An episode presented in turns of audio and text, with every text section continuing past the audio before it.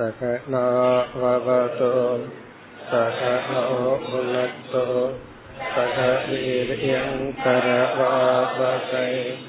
तेजस्विनावधीतमस्तु मा विद्विषावकैः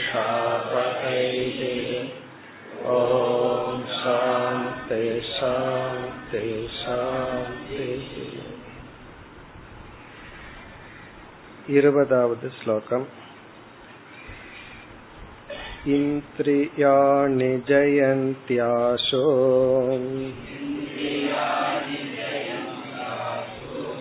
निराकारा मनीषिणः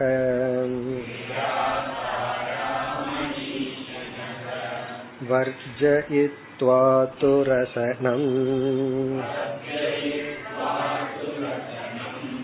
तन्निरन्नस्य वर्धते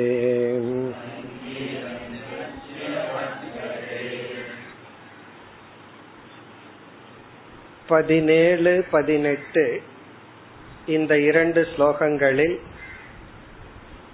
பதினைந்தாவது குருவான மான் அதாவது காதுக்கு அடிமையாகி விடக்கூடாது தமக இந்திரிய கட்டுப்பாடு அதில் காதுக்கு அடிமையாக கூடாது என்ற ஒரு உபதேசம்.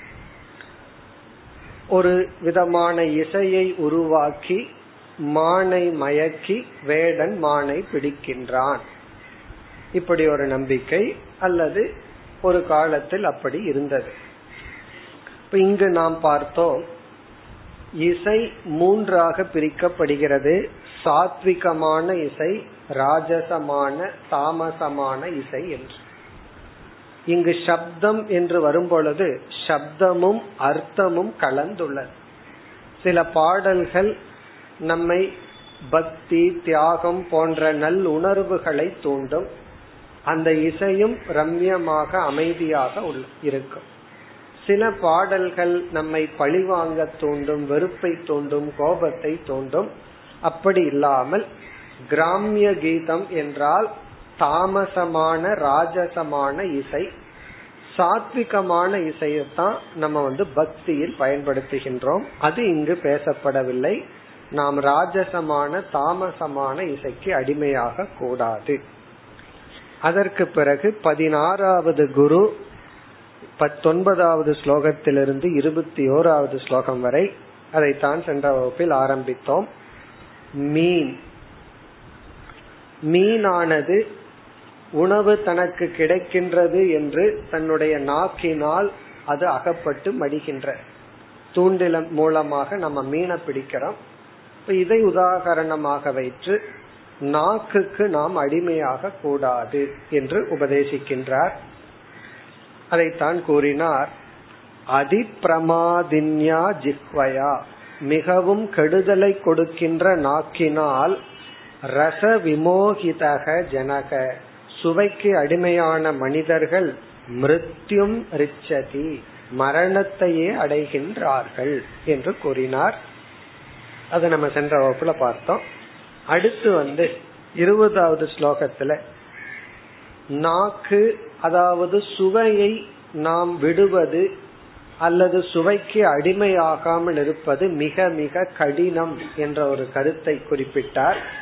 அதைத்தான் நாம் சென்ற வகுப்பில் பார்க்க ஆரம்பித்தோம். இங்க வந்து ஒரு இயற்கை ஒன்றை குறிப்பிடுகின்றார். இயற்கையா என்ன நடக்கிறதுன்னு சொல்றார்.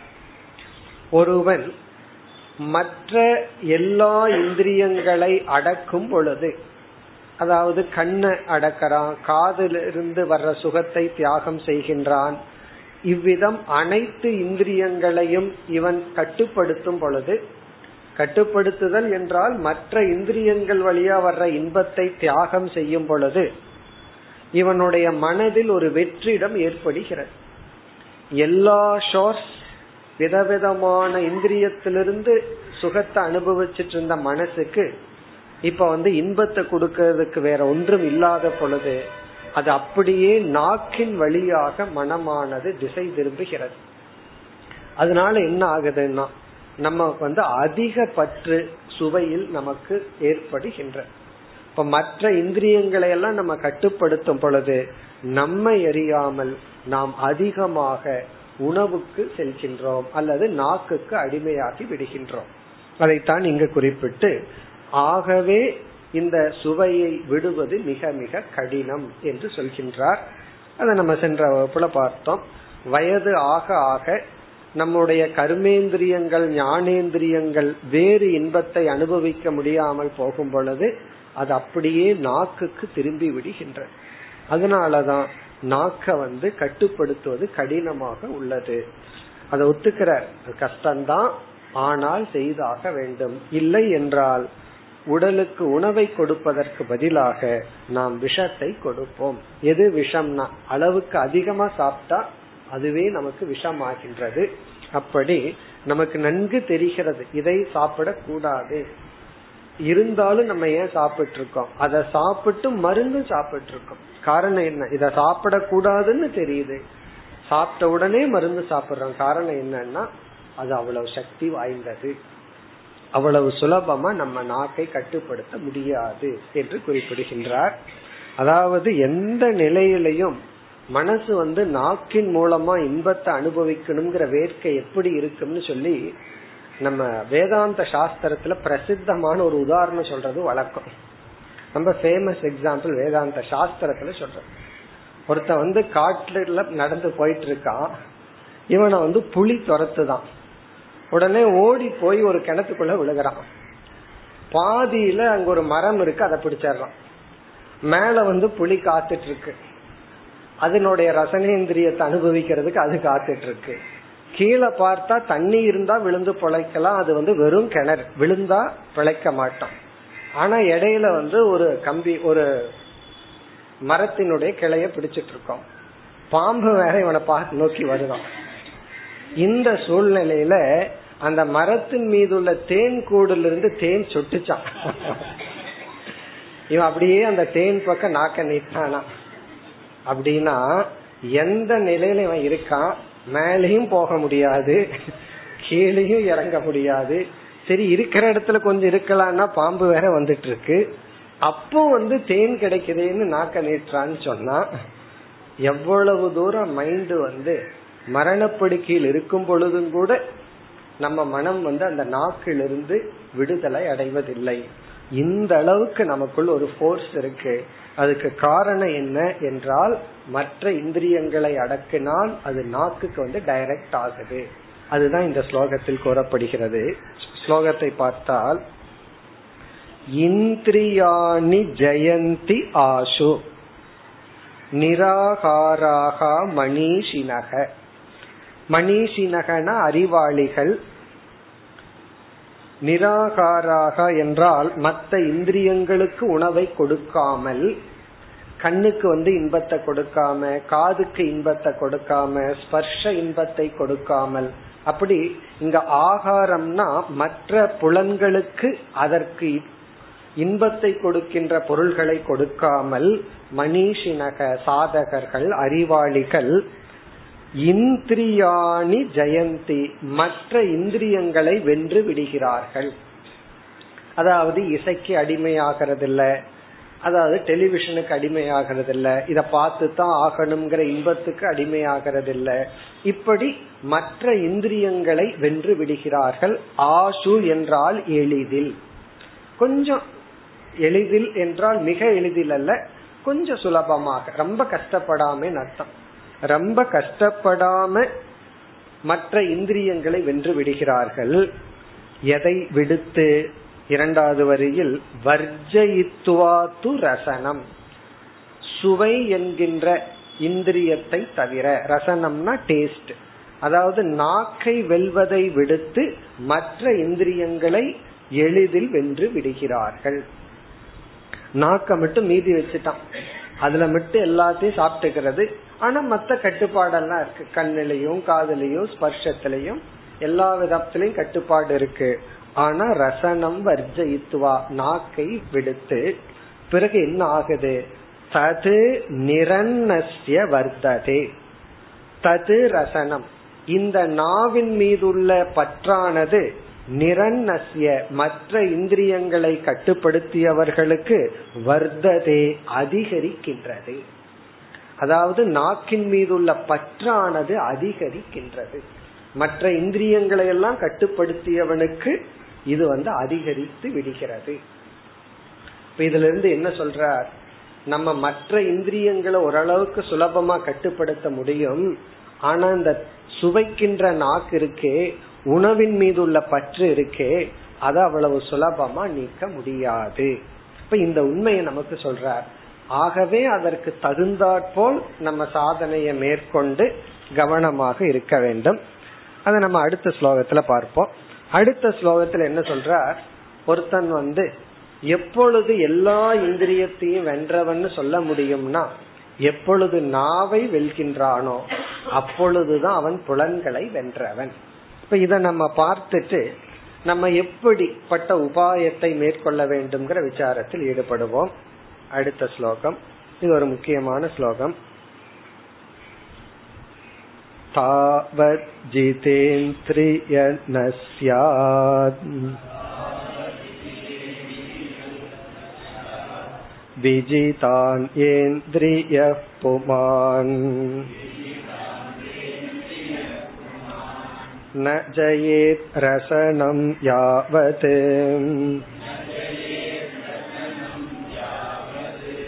जितं सर्वं जिते रसे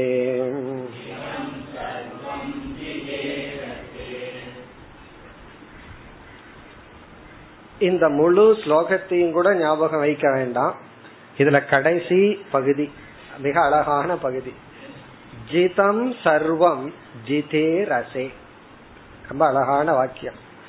ஜிதே ரசே என்றால் நாவை வென்று விட்டால். ரசம் அப்படின்னா இந்த இடத்துல நாக்கு நாக்கு இந்திரியம் சுவை.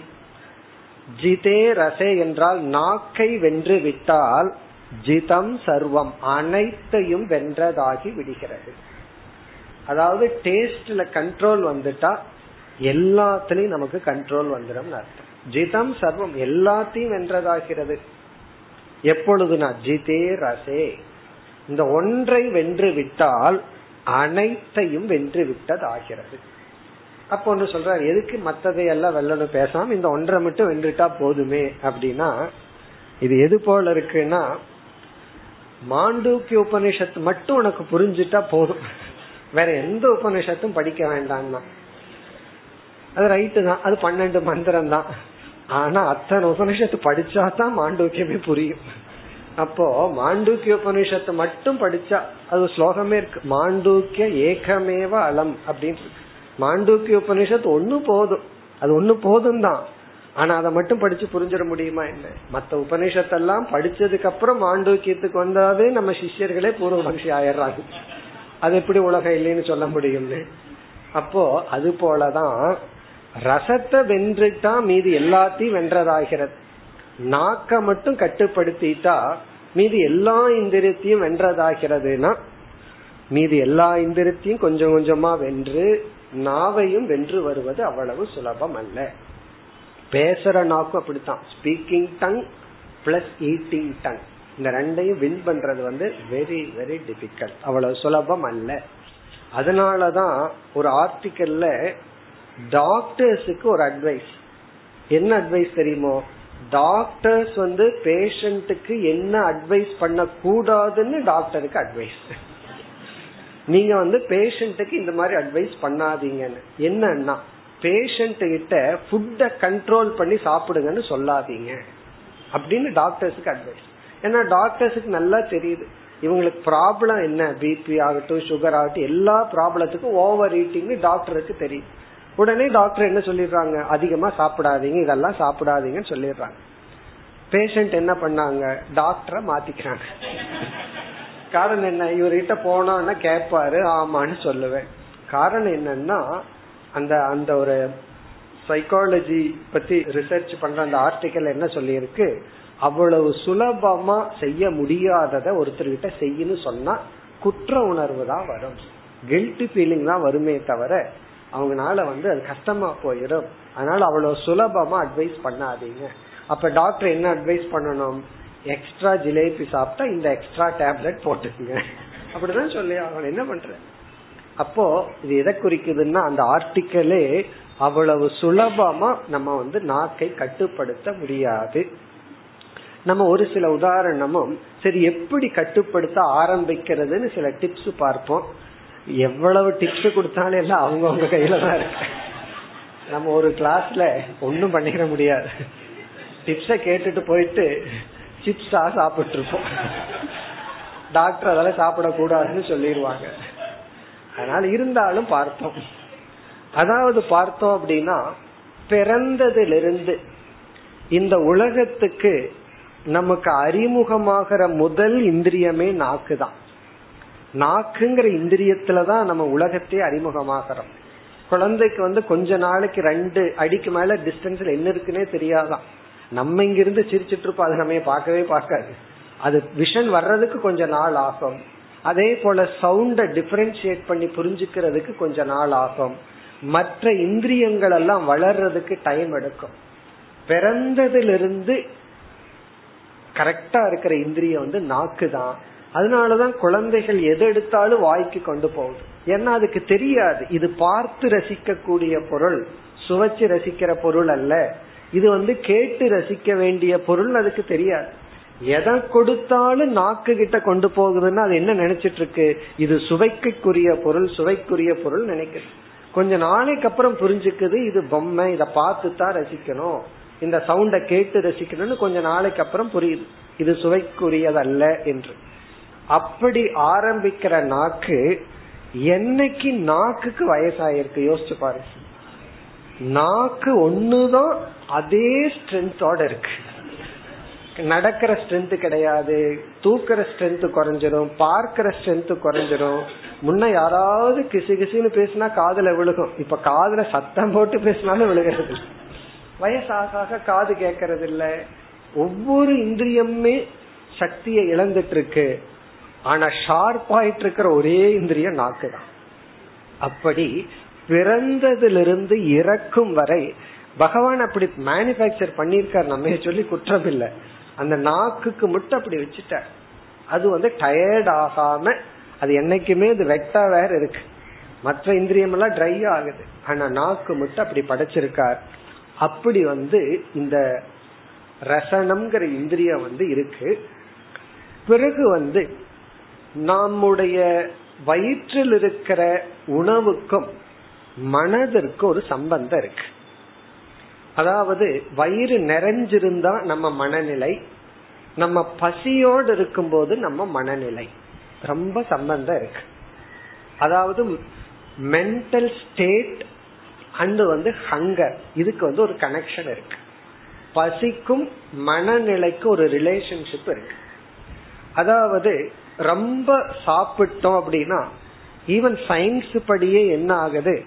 நம்முடைய உடல்ல இருக்கிற எல்லா எனர்ஜியும் அந்த உணவை சாப்பிட்ட உணவை வந்து ஜீர்ணிக்கிறதுக்கான வேலையை ஆரம்பிச்சிருது. நம்ம பாடியில் இருக்கிற ஃபுல் எனர்ஜி அங்க வந்து அட்டென்ஷன் கவனம் அங்க போயிடும் அதனாலதான் சாப்பிட்ட உடனே உபநிஷதெல்லாம் படிக்க கூடாதுன்னு சொல்றது.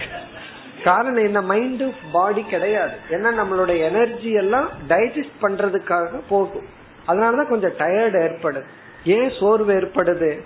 நம்மளுடைய எனர்ஜி பூரா சாப்பிட்ட உணவை ஜெரிக்கிறதுக்காக போகுது. ஏன்னா உணவு அப்படியே இருந்து அது பாய்சன் ஆயிரும். உடனே அது பாடியில மாறி ஆகணும். அப்போ சாப்பிட்ட உடனே நம்மளுடைய ஸ்ட்ரென்த் எல்லாம் அதை டைஜஸ்ட் பண்றதுக்கான வேலைக்கு போயிடும் அப்ப நம்ம மைண்ட் என்ன ஆகும்? மைண்ட் ரெடியா இருக்காது. எந்த ஒரு சீரியஸ் திங்கிங்கோ ஆக்டிவிட்டிஸ்க்கோ மைண்ட் ரெடியா இருக்காது. ரொம்ப பசியா இருந்தாலும் சோர்ந்து போயிருவோம். இந்த அளவான பசியோட இருக்கும் போதுதான் நம்ம மைண்ட் வந்து பர்ஃபெக்ட் கண்டிஷன்ல இருக்கு.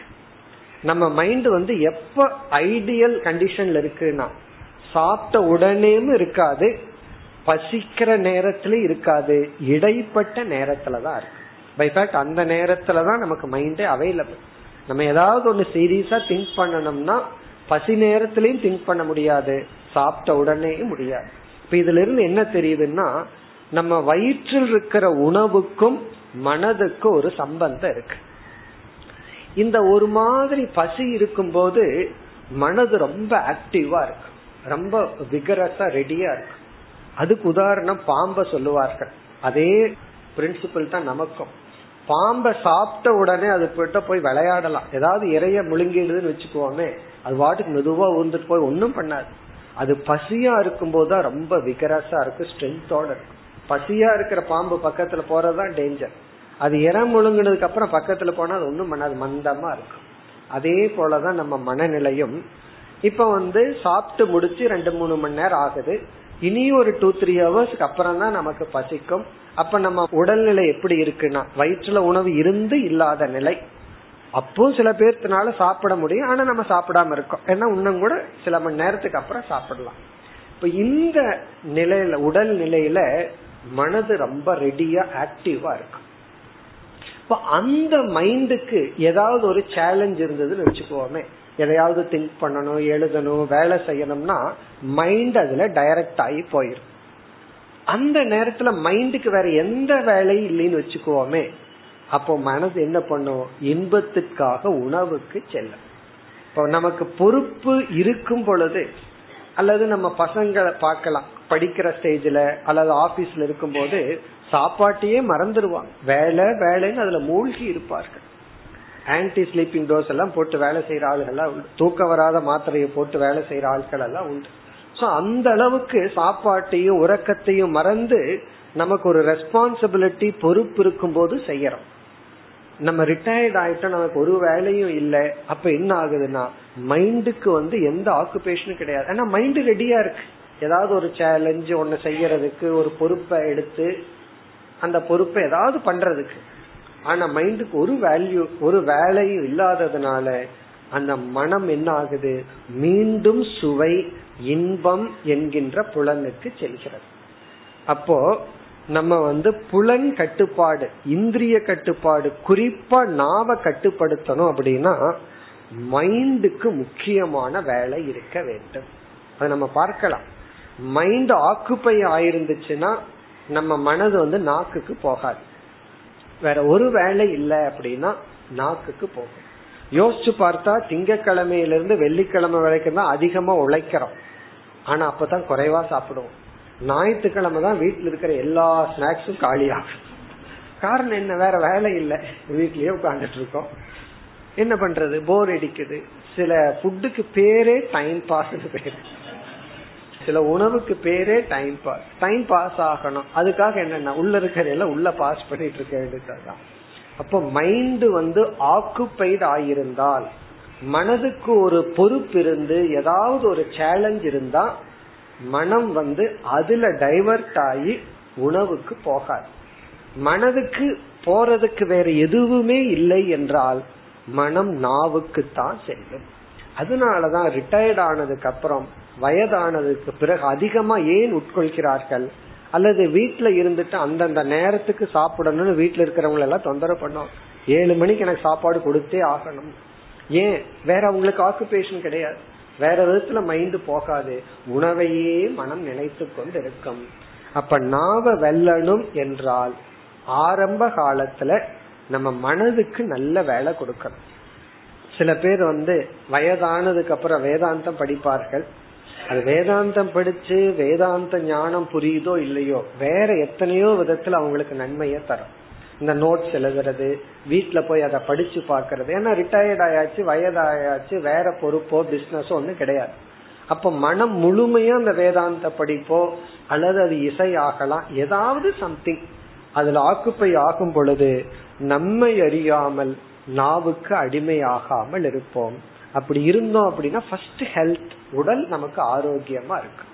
அதனாலதான் பல பேர்த்துக்கு சில பேர் நினைக்கலாம் இந்த வயசான காலத்துல வேதாந்தம் கேட்டு படிச்சு நோட்ஸ் எழுதி என்ன பிரயோஜனம்னு சொல்லி. வேற பிரயோஜனம் இருக்கோ இல்லையோ நம்ம எரியாமல் உடல் நல்லா இருக்கும் மனசு நல்லா இருக்கு ஏன்னா மைண்டுக்கு ஒரு பெரிய சேலஞ்ச் வேதாந்தத்துல சொல்ற லாஜிக்க புரிஞ்சுக்கிறது பெரிய சேலஞ்ச் சாதாரண சேலஞ்சு கிடையாது. அப்போ மைண்டுக்கு வந்து ஒரு நல்ல ஆக்குபேஷன் ஒரு நல்ல விதத்துல மனம் வந்து அங்க செலுத்தப்படுகிறது. அல்லது ஏதாவது ஒரு ஹாபி நமக்கு இருக்கு. ஹாபின்னா நம்ம மனச சந்தோஷப்படுத்த அது இசையா இருக்கலாம் வேற ஏதாவது ஒரு ஆக்டிவிட்டிஸா இருக்கலாம். அப்ப நாவ கட்டுப்படுத்த வேண்டும் என்றால் மனதை ஏதாவது நல்ல விஷயத்தில் செலுத்த வேண்டும். இதுதான் உபாயம். எப்பொழுதாவது ரொம்ப வந்து எப்பாவது தீனி தீனின்னு நாக்கு கேக்குதுன்னு வச்சுக்கோமே சாப்பிடணும் சாப்பிடணும்னு மைண்ட் நம்ம ரொம்ப டிஸ்டர்ப் பண்ணுச்சுன்னா நம்ம என்ன பண்ணணும்? மைண்டுக்கு வேலை கொடுக்கணும். ஏதாவது ஒரு பொறுப்பு எடுத்துக்கணும் ரெஸ்பான்சிபிலிட்டி எடுத்துக்கணும் அதை செய்யணும். அல்லது ஜபம். அந்த மாதிரி ஏதாவது ஏதாவது ஒரு ஆக்டிவிட்டிஸ் மைண்ட் வந்து நேரம் இல்ல எனக்கு டைம் இல்லைன்னு சொல்ற அளவுக்கு இருக்கணும். டைம் ரொம்ப இருந்துச்சான ப்ராப்ளம் டைம் இல்லாம நம்ம வச்சுக்கணும். டைம் இல்லைன்னு சொல்லு. சில பேர் ரொம்ப பேர் கிளாஸுக்கு வர்றதுக்கு டைம் இல்லைன்னு சொல்றாங்கல்ல. அதே போல இருக்கணும். அது நல்லதுதான். அட்லீஸ்ட் அப்படி சொல்ற அளவாவது ஆக்குப்பீடா இருக்காங்களே. நல்லதுதான். அப்படி டைம் இல்லைன்னு சொல்ற அளவுக்கு மைண்ட வச்சுக்கணும். எப்படி டைம் இல்லைன்னு சொன்னா நல்லா இருக்கும். வேதாந்தம் படிச்சிட்டு இருக்க சாப்பிடுறதுக்கு டைம் இல்லைன்னு சொன்னா நல்லா இருக்கும். அந்த அளவுக்கு மனசு மாறணும். அப்படி நம் உண்மைதான். நம்ம மைண்ட் வந்து ரொம்ப தீவிரமா இருந்துச்சுன்னா ஏதாவது விஷயத்துல நம்ம எரியாம சாப்பிட்றத மறந்துடுவோம் தண்ணி குடிக்கிறத மறந்துடுவோம் எல்லாம் மறந்துடுவோம் அப்ப நாவை அடக்க ஃபர்ஸ்ட் ஸ்டேஜ்ல என்ன பிராக்டிஸ்னா மைண்ட் ஆக்குப்பை பண்ணி பழகுதல். மனதிற்கு ஒரு செயலை கொடுத்து நாவிலிருந்து திசை திருப்புதல். நம்ம மைண்ட் வந்து சுவைங்கிற இந்திரியத்துக்கு அதிகமா போயிடுச்சுன்னா அந்த மைண்ட கொஞ்சம் ரீடைரக்ட் பண்ணணும். இது வந்து ஆரம்பத்துல. இது வந்து ஃபர்ஸ்ட்ல அடுத்த ஸ்டேஜ் ஆஃப் சாதனை. இது வந்து ஃபர்ஸ்ட் ஸ்டேஜ் ஃபர்ஸ்ட்ல அப்படித்தான் பண்ணணும். அடுத்த ஸ்டேஜ்ல என்னன்னா இந்த பசியோட இருக்கிறதுனால மனதுக்கு ஒரு விதமான துக்கம் ஒரு பெயின் இருக்கும் வயிற்றுல பசி இருந்துட்டு இருந்ததுன்னா ஒரு பெயின் இருக்கும். அந்த பெயினை வந்து அனுபவிச்சு அனுபவிச்சு அதிலிருந்து ஒரு சுகத்தை அனுபவிச்சு பழகணும். சில விதமான பெயின் இருக்கு. அந்த பெயின் அனுபவிக்க அனுபவிக்க அதுலேயே ஒரு இன்பத்தை மனம் வந்து சுவைக்க ஆரம்பிச்சிடும். அப்படி இந்த விரதம் விரதம் இருக்கிறது செகண்ட் ஸ்டேஜ் விரதம் இருக்கிறதுனா வாரத்துல ஒரு நாள் ஒரு வேலை ஒரு நாள் ஃபுல்லா சொல்லல. ஒரு நாள் ஒரு வேலை சாப்பிடாம இருக்கிறது. அதுவும் அட்லீஸ்ட் பழங்கள் சாப்பிட்டுக்கிறது. ரெகுலரா நம்ம என்ன சாப்பிடுறோமோ அது சாப்பிடாம இருக்கிறது. இப்படி விரதத்தை நாம் ஆரம்பிக்க வேண்டும். இது ரொம்ப முக்கியமான டிசிப்ளின் இந்த நாவை அடக்கணும்னா விரதத்தை ஆரம்பிக்கணும். அந்த விரதத்தை ஆரம்பிக்கும் பொழுது எடுத்த உடனே ஓவர ஆரம்பிச்சிடக்கூடாது. வாரத்துல மூணு நாள் சாப்பிட மாட்டேன்னு நல்லா ஆரம்பிக்க கூடாது மூணு வேளையும் சாப்பிட மாட்டேன்னு ஆரம்பிக்க கூடாது வாரத்துல ஒரு நாள் ஒரு வேளை அந்த ஒரு அவேர்னஸ் நான் இந்த நாள் இந்த காலையில இந்த வேலையில நான் சாப்பிட மாட்டேன். அப்படின்னு ஆரம்பிக்கணும். ஒருவர் அப்படித்தான் என்னிடத்துல வந்து இன்னைக்கு விரதம்னு சொன்னாங்க. அப்ப ரொம்ப பசி மயக்கத்துல இருப்பீங்களேன்னு கேட்டா இல்ல சப்பாத்தி சாப்பிட்டு வந்தேன். அப்புறம் என்ன விரதம்னா புளி சாப்பிடுறது இல்ல அதான் விரதம். அப்ப அவங்களுக்கு அது ஒரு பெரிய தியாகமா தெரியுது. புளி சேர்த்திக்கிறது இல்லையா? எனி ஏதோ ஒரு விதத்துல ஏதோ ஒரு விதத்துல சம் தியாகம். ஏன்னா உங்களுக்கு அந்த புளியோட சாப்பிடுறது வழக்கம். புளி சேர்த்து சாப்பிடுறது வழக்கம். அந்த புளி சேர்த்துல அப்படின்னா அதுக்கு ஏதோ ஒரு சந்தோஷி மாதா விரதம் ஏதோ சொன்னாங்க ஏதோ ஒரு பேரு விரதம். புளி சேர்த்திக்காம இருக்கு. ஏதாவது ஃபார்ம் ஒரு தியாகம். அப்படி ஒரு நாள் எதை நம்ம விரும்புறோமோ அதை சாப்பிடாம இருக்கிறதுங்கிற விரதத்தை எடுத்துக்கணும். இந்த விரதம்ங்கிறது ஆக்சுவலி நமக்கு நாமளே கொடுக்கற ஒரு கமாண்ட் ஒரு சங்கல்பம். நமக்கு நாமளே கொடுக்கற ஒரு கண்டிஷனிங் பிறகு சாப்பிட்டோம்னு ஒரு குற்ற உணர்வு வருது. ஏன் அந்த குற்ற உணர்வு வருது? நம்மளே செய்ய மாட்டோம்னு ஒரு விதி ஒரு ரூல் போட்டிருக்கோம். அந்த ரூலை மாறும் போது ஒரு பயம் குற்ற உணர்வு எல்லாம் வரும். அப்படி ஒரு ரூல் போட்டு ஒரு சங்கல்பம் பண்ணி சங்கல்பத்தின் விளைவா ஒரு விரதத்தை எடுத்துக்கிறோம். அந்த விரதத்தை எடுத்துட்டு பசியா இருந்து இருந்து கொஞ்சம் கொஞ்ச நாளா பழகுதல். அதனாலதான் வள்ளலார் வந்து தனித்திரு விழித்திரு பசித்திருங்கிற இடத்துல பசித்து இருந்து பழகுதல் அது ஒரு சாதனை. அது ஒரு பெரிய சாதனை. பசியோட இருந்து இருந்து பழகுதல்ங்கிறது ஒரு பெரிய சாதனை. பசிச்ச உடனே சாப்பிட்டுறோம் நம்ம. அதனாலதான் என்ன சொல்வார்கள்? ரொம்ப வசதியான குடும்பத்துல பிறந்து வளர்ந்தவன அவன் பசி தெரியாம வளர்ந்தவன் சொல்லுவாங்க. இதனோட எக்ஸ்பிரஷனுடைய அர்த்தம் என்னன்னா பசிக்கிறதுக்கு முன்னாடியே சாப்பாடு கிடைச்சிருது அவனுக்கு. ஆனா சில ஏழைக்கு அப்படி இல்லை. அது பசியோட போவான் வேலை செஞ்சுட்டு போவான் பசியோட சமையல் பண்ணி அவன் சாப்பிடுவான். பணக்கார வீட்டு குழந்தை பசிக்கிறதுக்கு முன்னாடியே அவனுக்கு சாப்பாடு கிடைச்சு. பசி தெரியாம வளர்ந்த குழந்தைன்னு சொல்லுவார்கள் அப்படி அந்த பசியை தெரிந்து அந்த பசியில இருந்து பழகுதல். கொஞ்சம் கொஞ்சமா இருந்து பழகிட்டா செகண்ட் ஸ்டேஜ்ல மனது அதில் ஒரு இன்பத்தை அனுபவிக்க ஆரம்பிச்சு அதுக்கப்புறம் பார்த்தீங்கன்னா நம்ம தான் முடிவு பண்ணிருப்போம் வாரத்துல திங்களோ செவ்வாய்க்கிழமையோ விரதம்னு சொல்லி. எப்ப செவ்வாய்க்கிழமை வரும்னு பயந்துட்டு இருப்போம் ஆரம்பத்துல. நம்ம தான் முடிவு பண்ணிருப்போம் ஐயோ சீக்கிரம் செவ்வாய்க்கிழமை வந்துடுதேன்னு நினைப்போம். அதுக்கப்புறம் எப்ப செவ்வாய்க்கிழமை வரும்னு காத்துட்டு இருப்போம். எப்ப விரத நாள் வரும்னு காத்துட்டு இருப்போம். அன்னைக்கு மைண்ட் ரொம்ப பியூட்டிஃபுல்லா இருக்கும். ரொம்ப சாத்விகமா இருக்கும். அதை எதிர்பார்க்க ஆரம்பிச்சு விரதத்தை எதிர்பார்க்க ஆரம்பிச்சு ஒரு அம்மா ரொம்ப பேசிட்டே இருந்தாங்க. பிறகு வந்து வாரத்துல ஒரு நாள் மௌனம்னு ஆரம்பிச்சாங்க. ஒரு ஏழு எட்டு மாசத்துல என்ன ஆச்சு? இன்னைக்கு அந்த நாள் வரும்னு எனக்கு காத்துட்டு இருக்கிறேன்னு சொல்லுவார்கள். மீதி அஞ்சு நாள் வந்து என்னைக்கு அந்த நாள் வரும்? மௌன நாள் வரும். மௌன நாள் வரும்னு மைண்ட் காத்துட்டு இருக்க ஆரம்பிச்சதுதான். அதே போலதான் விரதம்னு இருக்க ஆரம்பிச்சிட்டோம் அப்படின்னா நம்ம வந்து அந்த பசியிலையும் உணவை சாப்பிடாம இருக்கிறதுனால ஒரு சுகம் இருக்குமே அதை அனுபவிக்க ஆரம்பிப்போம். அது ஆரம்பத்துல பெயின்ஃபுல்லா தான் இருக்கும்.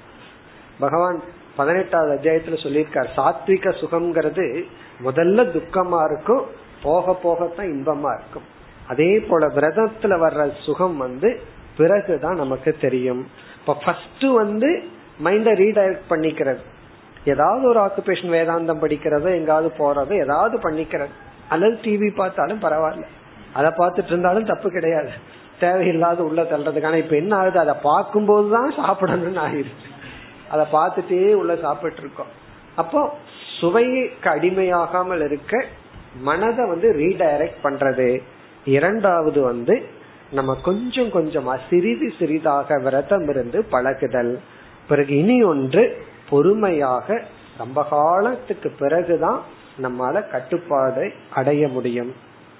அதனால அவசரப்பட வேண்டாம். அதுக்கப்புறம் ப்ரே பண்ணணும். பகவான் கிட்ட பிரேயர் பண்ணணும். அவ்வளவு சுலபமா நமக்கு இதெல்லாம் கிடைச்சிடாது அதுதான் இங்கு சொல்லப்படுகிறது. இப்ப இந்த ஸ்லோகத்தின் சாராம்சம் ஒருவன் நாவிந்திரியத்தை வென்று விட்டால் அனைத்தையும் வென்றவன் ஆகான் இதுதான் நம்ம கிடைக்கிற லாஸ்ட் டெஸ்ட் ஏன்னா மற்ற இந்திரியங்களை எல்லாம் வென்றுட்டு வரும்போது நமக்கு நாக்குக்கு அடிமையாகிறோம். நாக்கு வந்து டேஸ்ட் புதுசு புதுசா அது டேஸ்ட் அதிகமா ஃபீல் பண்ண ஆரம்பிக்குது. பிறகு அதையும் நாம் விட்டு விட வேண்டும். இப்ப இங்க முதல் வரியில மற்ற இந்திரியங்களை வென்றவனை நாம் இந்திரியங்களை வென்றவன் என்று சொல்லக்கூடாது என்று சொல்லப்படுகிறது. தாவத் ஜிதேந்திரியக ந சியாத் தாவத்னா அதுவரை ஜிதேந்திரியக ந சியாத் இந்திரியத்தை வென்றவன் ஆக மாட்டான். அதுவரை தாவத்னா அதுவரை இந்திரியத்தை வென்றவன் என்று அவனை சொல்ல முடியாது. எதுவரைனா? விஜித அந்நேந்திரியக புமான். விஜிதன வென்ற அந்நிய இந்திரியக மற்ற இந்திரியங்களை வென்ற ஒரு மனிதன். விஜித அந்நிய இந்திரியக புமான். விஜித அந்நியந்திரியன மற்ற இந்திரியங்களை வென்றவனை அதுவரை இந்திரியங்களை வென்றவன் என்று சொல்ல முடியாது. எதுவரைனா யாவது ரசனம் ஜிதேத் எதுவரை நாக்கை இவன் வெல்லவில்லையோ. ரசனம்னா நாவிந்திரியத்தை இவன் வெற்றி கொள்ளவில்லையோ. எதுவரை நாக்குங்கிற இந்திரியத்தை இவன் வெற்றி கொள்ளவில்லையோ யாவது ரசனம் ந ஜிதேத். அதுவரை மற்ற இந்திரியங்களை இவன் வென்றிருந்தாலும் இந்திரியங்களை வென்றவன் என்று அழைக்க முடியாது. அந்த கன்க்ளூஷனை தான் முதல்ல பார்த்தோம். ஜிதம் சர்வம் ஜிதே ரசே. இந்த ரெண்டு வாக்கியம் இருக்கு நாலு சொல். அது நம்ம மனசுல பதியணும். ஜிதம் சர்வம். ஜிதம்னா வெல்லப்பட்டு விட்டது. சர்வம் அனைத்தும். ஜிதே ரசே. நாக்கு இந்திரியம் வெல்லப்படும் பொழுது. அப்படின்னா என்ன அர்த்தம்? இந்த இந்திரிய ஜெயம்ங்கிறது அவ்வளவு சுலபம் அல்ல இத வந்து மெதுவாத்தான் நமக்கு வரும். ஆரம்பத்துல இரு நாக்குல அடிமையாக இருந்தாலும் தப்பில்லை. அதனாலதான் பார்த்தோம் அப்படின்னா இந்த சாதுக்களுக்கு வந்து உணவு விஷயத்துல என்ன இருந்தாலும் ரெஸ்ட்ரிக்ஷன் கிடையாது. ஒரு சாது நல்லா சாப்பிட்டா யாரும் தப்பா நினைக்கிறதே கிடையாது. அதுவும் இல்லாம அதிகமா சாப்பிடுங்கன்னு வேற சொல்லுவார்கள் காரணம் என்ன? இவரு மத்ததெல்லாம் இவருக்கு பாவம் இல்ல. இதுல ஒன்லையாவது பாவம் இருக்கட்டும். அப்படின்னு சொல்லி. அது இயற்கை. சமுதாயமே அளவு பண்ணது. அதனாலதான் பிக்ஷை அப்படின்னு எல்லாம் சொல்லி அதிகமா கொடுக்கறார்கள். தவறு கிடையாதுதான். ஆரம்பத்துல அப்படி கொஞ்சம் கான்சென்ட்ரேட் ஆகும். அதுல நம்ம சாப்பிடலாம். பிறகு சிறிது சிறிதாக அதிலிருந்து நம்ம வெல்ல வேண்டும். இந்த இந்திரிய விஷயத்துல கொஞ்சம் கவனமா இருக்கணும். எடுத்த உடனே நான் எல்லாத்தையும் வென்றேன்னு சொன்னா அது கொஞ்ச நாள் தான் தாக்கு பிடிக்க முடியும். பிறகு மீண்டும் விழுந்துருவோம். அதனால படிப்படியாகத்தான் நம்ம செல்லணும். மனதை ரீடைரக்ட் பண்ணி மனதிற்கு ஏதாவது விதத்துல ஒரு இன்பத்தை கொடுத்து நாவை கட்டுப்படுத்தணும். அதிகமா நாக்குக்கு மைண்ட் போச்சுன்னா மனதுக்கு ஏதாவது விதத்துல இன்பத்தை கொடுக்கணும். அது தர்மத்துக்கு உட்பட்டதா இருக்கணும். ஏதாவது இன்பத்தை கொடுத்து மைண்ட கொஞ்சம் ரீடைரக்ட் பண்ணி பிறகு வந்து நாவை வெல்ல வேண்டும். இதெல்லாம் நம்ம மெதுவா கொஞ்சம் கொஞ்சமா செய்வோம். இது வந்து லைஃப் டைம் ப்ராஜெக்டா வச்சுக்குவோம். ஒரு வருஷம் ரெண்டு வருஷம் வச்சுக்காம லைஃப் டைம் போறதுக்குள்ள போய் சேர்றதுக்குள்ள கொஞ்சமாவது நாக்க நம்ம குறைக்கிற மாதிரி வச்சுக்குவோம். ஏன்னா ரொம்ப ஷார்ட் பீரியட் எல்லாம் போட்டா ரொம்ப கடினம். இத்துடன் இந்த கருத்து முடிவடைகிறது. நம்ம பார்த்தோம் இந்த இருபத்தி ஓராவது ஸ்லோகம் வரை தமக இந்திரிய கட்டுப்பாடு தான் அதிகமாக பேசப்பட்டது. ஐந்து இந்திரியங்கள் எடுத்துக்கொண்டு இங்கு பேசப்பட்டது. அதாவது ஸ்பர்ஷம் ரூபம் ரசம் கந்தம்னு சொல்லி இந்திரியத்தை பற்றி பேசினார். இனி அடுத்த ஸ்லோகத்திலிருந்து வேறு கருத்திற்கு வருகின்றார். இருபத்தி இரண்டாவது ஸ்லோகம்.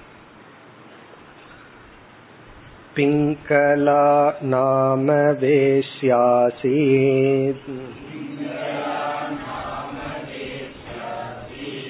विदेहनगरे पुरा तस्या मे शिक्षितं किञ्चित्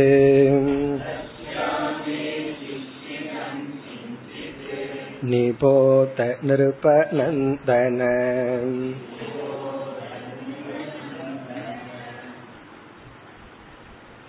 பதினாறு குருமார்களை பார்த்தோம். இங்கு பதினேழாவது குரு. பதினேழாவது குரு. இந்த ஸ்லோகத்தில் ஆரம்பித்து நாற்பத்தி நாலாவது ஸ்லோகம் வரை இருபத்தி இரண்டிலிருந்து நாற்பத்தி நான்கு வரை அதாவது இந்த அத்தியாயம் முடியும் வரை இந்த சாப்டர் முடிகிற வரைக்கும் நாற்பத்தி நாலு வரை இருபத்தி ரெண்டில் ஆரம்பிச்சு பதினேழாவது குரு. பிங்களா என்ற பெயரை உடைய ஒரு தாசி. பிங்களா என்ற பெயரை உடைய ஒரு தாசி. தாசி இங்கு வேஷ்யா என்று அழைக்கப்படுகிறது. வேஷ்யா என்றால் உடலை விற்று வாழ்பவள். தர்மப்படி வாழாமல் உடலை விற்று வாழ்பவள். இப்ப என்ன சொல்கிறார்? பிங்களா என்கின்ற தாசியினுடைய வாழ்க்கையை பார்த்து பிறகு நான் என்ன பாடம் கற்றுக்கொண்டேன் என்று இங்கு குறிப்பிடுகின்றார். அதாவது ஒரு தாசி தன்னுடைய உடலை விற்று வாழ்பவள் அவளுடைய வாழ்க்கையிலிருந்து நான் என்ன பாடம் கற்றுக்கொண்டேன். இப்ப இங்க என்ன வருகிறது என்றால் இவள் வந்து நான் எப்படி வாழ்ந்தேன் என்று சொல்ல போகின்றால் பிறகு இவளுக்கு வந்து வைராகியம் வருகின்ற நம்ம வந்து அதர்மமான கீழான வாழ்க்கை வாழ்ந்துட்டு இருக்கோம் என்று அந்த வாழ்க்கையின் மீது ஒரு வைராகியம் ஏற்பட்டு இவள் திருந்தி வாழ்கின்றாள். வைராகியம் இவளுக்கு வரும். அந்த வைராகியம் வந்து அவ எப்படி சந்தோஷமா இருக்கா? அவளுக்கு ஞானம் வந்த உடனே திருந்தின உடனே அவ என்ன சொன்னார் அதை இங்கு இவர் குறிப்பிடுகின்றார். அதனாலதான் ஒரு கதை மாதிரி போகுது. தான் எப்படி வாழ்ந்தேன்? பிறகு வந்து எனக்கு அறிவு வந்து நான் திருந்தி எப்படி இருக்கின்றேன்? அவள் என்ன உபதேசம் செய்தால் அதை நான் உனக்கு சொல்கின்றேன் என்று சொல்கின்றார். இப்ப இந்த இடத்துல அறிமுகப்படுத்துற. பிங்களா என்கின்ற ஒரு தாசி இருந்தால் அவளிடமிருந்து நான் என்ன கற்றுக்கொண்டேன்? அதை குறிப்பிடுகின்றார். நம்ம வந்து இந்த கதைக்கு போறதுக்கு முன்னாடி இதுல இருந்து என்ன வேல்யூ அப்படிங்கறத பார்த்துட்டு பிறகு ஸ்லோகத்துக்குள்ள போய் பார்ப்போம். இதுல பல வேல்யூ ஒரு வேல்யூ என்ன அப்படின்னா ஒருவன் எப்படிப்பட்ட பாப தொழில் அல்லது பாப்பியாக இருந்தாலும் அவனும் மாறி வாழ்வதற்கு வாய்ப்பு இருக்கிறது.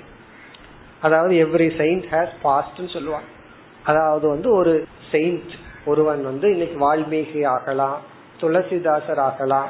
இப்படி எத்தனையோ மகான்களுடைய வாழ்க்கையை பார்த்தோம்னா அவங்க முன் வாழ்ந்த வாழ்க்கை வந்து சாதாரண மனிதர்களை விட மோசமான வாழ்க்கை தான் இருந்திருக்கு. அப்படி ஒருவன் எவ்வளவு பாபியாக இருந்தாலும் பாபத்தை செய்திருந்தாலும் பாப வாழ்க்கை வாழ்ந்து கொண்டிருந்தாலும் அவர்களும் மாறி வாழலாம்.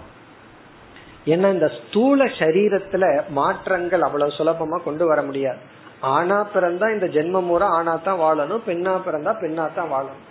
ஆனா இந்த சூக்ம சரீரம் இருக்கே அது வந்து சட்டில் அது முழுமையாக மாற்றத்துக்கு உட்பட்டது அதாவது வந்து ஒரு கொலகாரனா இருக்கிறவன் ஒரு கருணைக்கு உதாரணமா வாழலாம் அல்லது சுயநலமா இருக்கிறவன் ஒரு தியாகியா மாறலாம் அல்லது உலகத்திலேயே உழன்று கிடப்பவன் ஒரு துறவியா மாறலாம் ஞானியா மாறலாம். இந்த ஒரு பெரிய மாற்றம் சூக்ம சரீரத்தில் நடைபெற வாய்ப்பு உண்டு. அப்ப முதல் வேல்யூ வந்து ஒருவன் எப்படிப்பட்ட பாப வாழ்க்கை வாழ்ந்திருந்தாலும் அவனுக்கும் வாழ்க்கையில் முழுமையாக மாற வாய்ப்பு இருக்கிறது. இப்ப இத கேட்ட உடனே அப்ப பாபியா வாழ்ந்தா தான் மாற முடியுமா? அப்ப நான் பாபியா வாழ ஆரம்பிச்சிடறேன் கொஞ்ச நாள் அப்படின்னா அது இங்க நம்ம பார்க்க போறோம். அது வந்து ரேர் ரேர் அப்படின்னா அது அரிது. அதாவது ஒழுங்கா வாழ்ந்துட்டு இருந்தாலே முன்னேறது கஷ்டமா இருக்கு. அப்படி இருக்கும்போது எல்லா பாவத்தையும் செஞ்சு வாழ்ந்துட்டு இருந்தா எப்படி திடீர்னு நம்ம மாறுவோம்?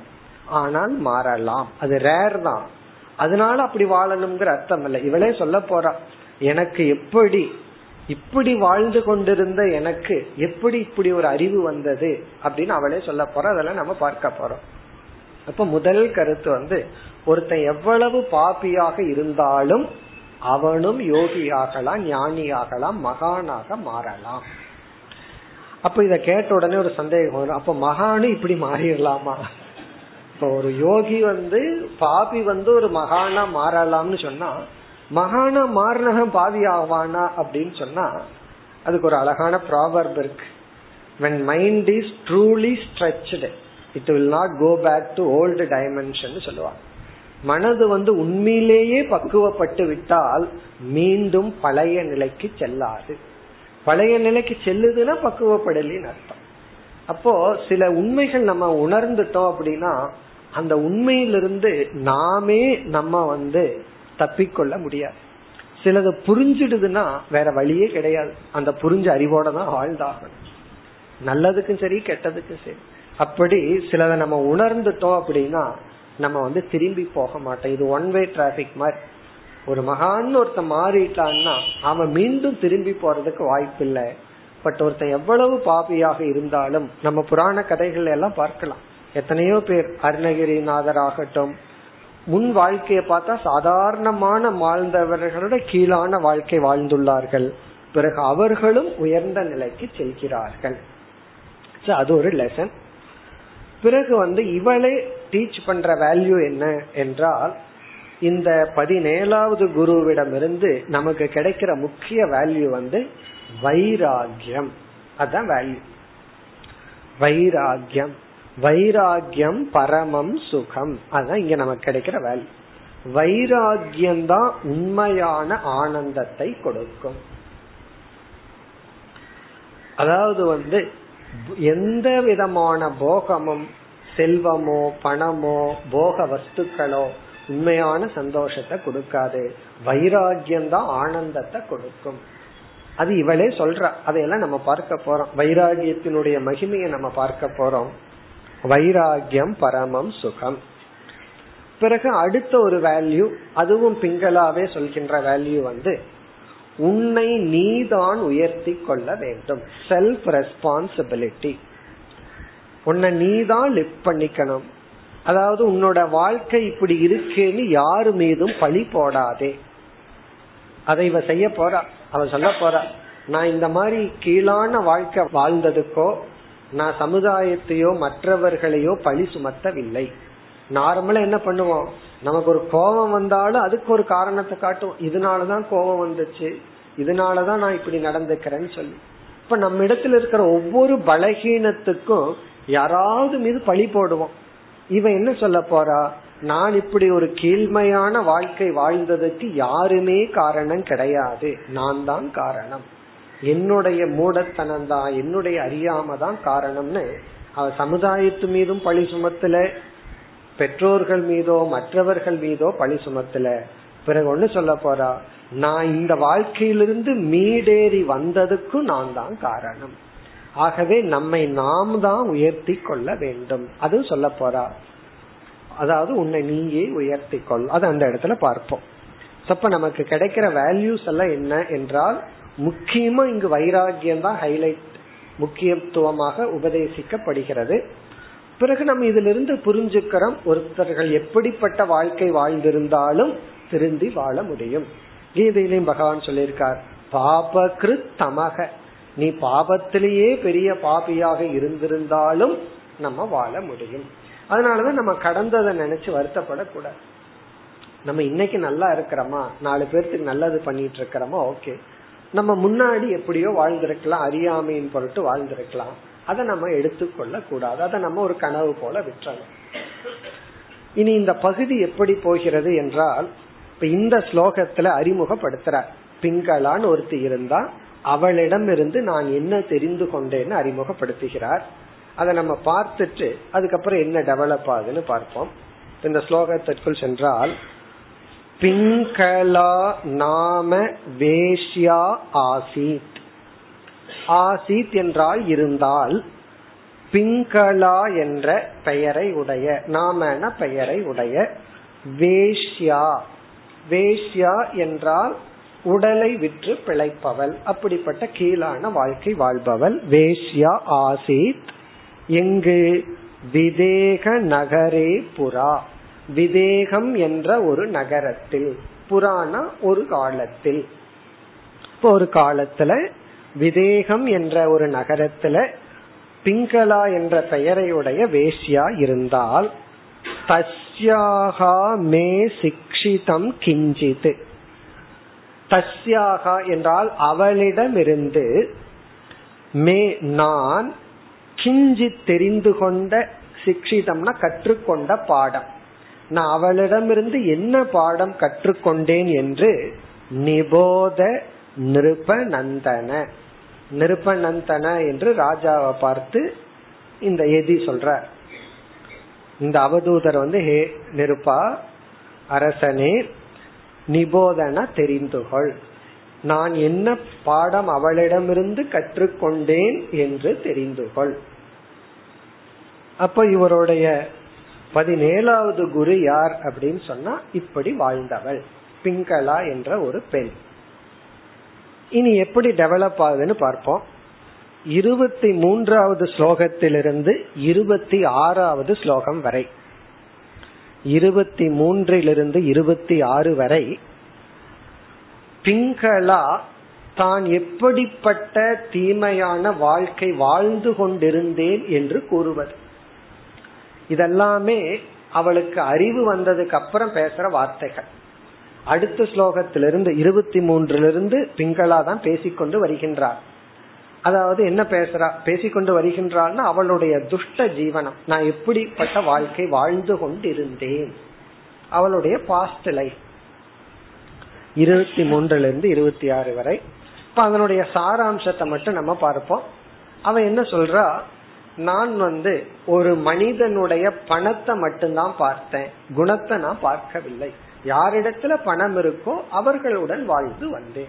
இப்ப என்னுடைய குறிக்கோள் என்னன்னா பணம் தான் எனக்கு பணம் தான் முக்கியமா இருந்துச்சு. உழைப்போ அல்லது வேறு எதுவும் கிடையாது. என்னுடைய உடலை விற்று பணத்தை பிரதானமாக வைத்து வாழ்ந்து கொண்டு வந்தேன். இது வந்து இதுவரை. நம்ம அந்த போர்ஷனை விட்டு அதுக்கு அடுத்த பகுதிக்கு வர்றோம். இருபத்தி ஏழு இருபத்தி எட்டு இருபத்தி ஒன்பது. இந்த மூன்று ஸ்லோகங்கள் வந்து வைராகிய மகிமா. இப்ப இருபத்தி ஏழாவது ஸ்லோகத்துல அவளுக்கு வைராகியம் என்ற ஒரு நல்ல குணம் வருகின்ற. இப்ப இருபத்தி ஏழுல அவளுக்கு வைராகியம் கிடைக்குது. இருபத்தி எட்டு இருபத்தி ஒன்பது வைராகியத்தினுடைய மகிமை பேசப்படுகிறது. வைராகியத்தினுடைய மகிமை. அதுக்கப்புறம் அவன் வைராகியத்துடன் அவன் வந்து பேசுறான் அதெல்லாம் நம்ம பிறகு பார்ப்போம். இப்ப இருபத்தி ஏழாவது ஸ்லோகத்துல வைராகியம் அவளுக்கு வருகிறது இப்ப நம்ம வந்து இருபத்தி ஏழாவது ஸ்லோகத்தை பார்ப்போம் தஸ்யா வித்தாசயா சுஷ்யதே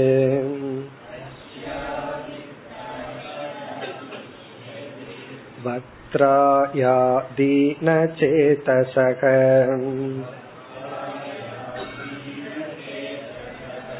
निर्वेद परमो जज्ञे चिन्ताकेतु सुखावकः